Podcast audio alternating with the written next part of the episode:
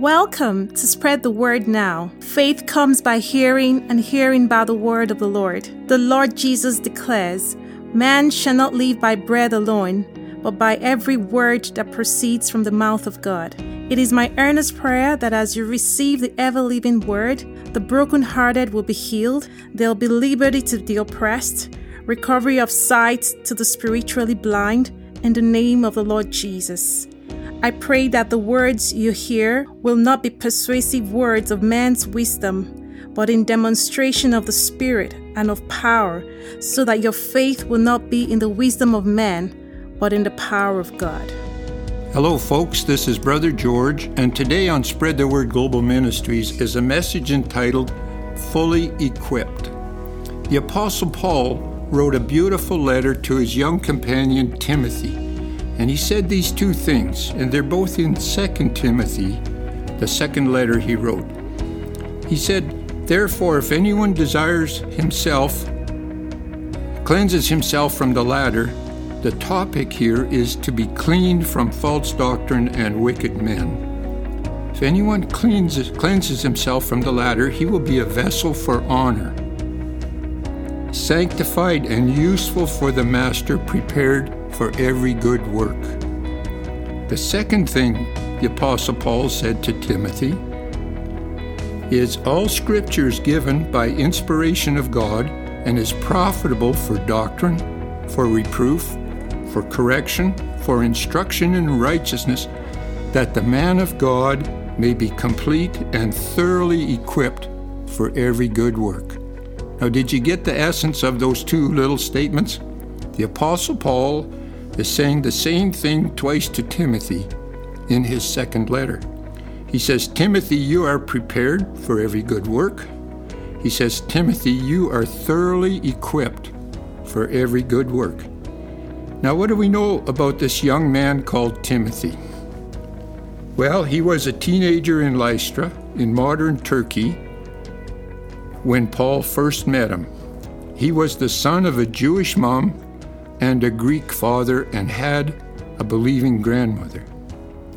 We find this in 2 Timothy chapter 1 verse 5.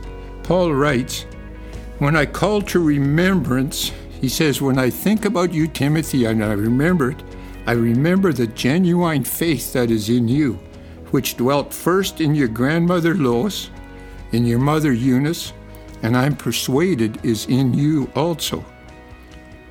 Also in 2 Timothy, he said, and that from childhood you have known the Holy Scriptures.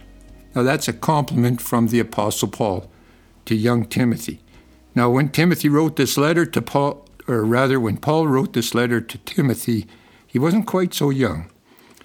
But we see that as Timothy grew stronger in the Lord by following the Apostle Paul and hearing his messages, Timothy became Paul's go to guy for carrying letters and solving problems. There are three examples of what Paul had Timothy do. Now, the first one, a letter to the Thessalonians, to the church in Thessalonica, Paul writes, Therefore, when we could no longer endure it, we thought it good to be left in Athens alone and send Timothy, our brother and minister of God and our fellow laborer in the gospel of Christ, to establish you, the church in Thessalonica, and to encourage you concerning your faith. That was Timothy's task. Verse 6, that same letter says, But now that Timothy has come back to us and has brought us good news of your faith and love, Timothy went accomplished the task, and came back and gave a good report to the Apostle Paul. Let's look at Acts chapter 19. Now we know that it was Luke who wrote Acts, but he's talking about the Apostle Paul. So the Apostle Paul said, We sent into Macedonia two of those who ministered to him, to Apostle Paul, Timothy and Erastus it's a compliment that they would say Timothy was qualified enough to minister to the Apostle Paul. The third little statement is to 1 Corinthians. Again, the Apostle Paul is writing to 1 Corinthians, and he's talking about Timothy. He says, For this reason I have set Timothy to you, who is my beloved and faithful son in the Lord, who will remind you of my ways in Christ. As I teach everywhere in every church. So Timothy's role was to share how the Apostle Paul was living as he traveled throughout the journeys and share it with the church in Corinth. Now, Paul's first letter was written after he was released from two years in prison in Rome. And in the first letter, it was Paul who called Timothy, O man of God. That's a compliment. The second letter to Timothy was written when Paul was back in prison again and just shortly before Paul was put to death. The first letter that says, O man of God, begins chapter 6, verse 11. But you, O man of God, pursue righteousness, godliness, faith, love, patience, gentleness. Fight the good fight of faith. Lay hold on eternal life, to which you are also called, and have confessed the good confession in the presence of many witnesses. Now, when they were together, Timothy learned and observed the relationship between the Holy Spirit and the Apostle Paul. Timothy observed the Holy Spirit in action, the gifts of the Holy Spirit in operation in the Apostle Paul. Timothy heard the teachings of Paul. Timothy saw the miracles performed through Paul's ministry. Timothy saw the sufferings Paul endured. Timothy traveled with him on good days and bad days. Timothy sat in synagogues as Paul presented Jesus Christ as the Messiah. Beautiful. Here's a comment when Timothy wrote to Philippians. I mean, uh, Paul wrote to Philippians about Timothy. It's chapter 2, verse 19. He's writing to the Philippians He's speaking about Timothy, and he says, But I trust in the Lord to send Timothy to you shortly, that I may be encouraged when I know your state. He says, For I have no one like minded who will sincerely care for your state. For all seek their own, not the things which are of Christ. But you know his proven character. You know Timothy's proven character, Paul says that as a son with his father, he served with me in the gospel. Therefore, I hope to send him at once.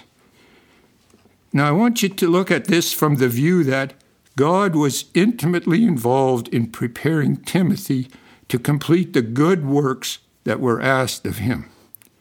God had been intimately involved in preparing us for good works, and it's not of ourselves any good works that we think He wants us to do, but are not of God, do not please Him. They lead to death. For the Word says, the wages of sin is death. Our goal is to be pleasing to our Father, to do His will. Timothy had the same situation. Now, the essence of this message is that you are a Timothy. You are fully equipped to take on any task God sends you. You are fully prepared to accomplish, no matter how big the obstacle is, you are fully equipped to do what God has called you to do and to finish it. Whether you are a man or a woman, whether you are young or old, God has a calling on your life. Today, you take on the character traits of Timothy you take on the character traits of that young man that Paul poured so much into. Now, the Word of God is what you have. Paul had revelations from Jesus Christ. You have the Word of God. Read it, study it, gain from it the, the idea that you are fully equipped. How do you get fully equipped like Timothy? To complete any task the Holy Spirit calls you to? Well, look, let's look at what the Apostle Paul said to three churches along this line. It's going to answer the question. And the people are the church. Remember? Not the building, not the name on the building, the people who reside there and call it their place of worship. They are the church. Colossians chapter 1. Paul says that you, the church, may walk worthy of the Lord, fully pleasing Him, being fruitful in every good work and increasing in the knowledge of God. That's what your challenge is. Be fruitful in every good work, pleasing in increasing in the word and knowledge of God. Philippians, Paul writes, I thank my God upon every remembrance of you, of the church that gathers in Philippi. He says, being confident of this very thing, that he which is who has begun a good work in you will complete it. Will complete it until the day of Jesus Christ return. Every, everything making sense that you are fully equipped. Let's go to Second Thessalonians, the church in Thessalonica. Now may our Lord Jesus Christ Himself and God our Father comfort your hearts and establish you in every good word and every good work. That's your task. Just open your heart to the Lord Jesus Christ, and He will fill you so full that you will be more than prepared. You will be fully prepared. How do you become a child of God, like Timothy? How do you get to a point where you're called a man of God or a woman of God? Well, let's go back to the beginning of the church. Remember that day of Pentecost? 120 came down the stairs out into the courtyard when the Holy Spirit was poured out on them. And they said, the, the observer said, Well, these guys must be drunk. Peter stood up and said, No. And then he gave a long discourse. So I want to look at the last verse of his explanation.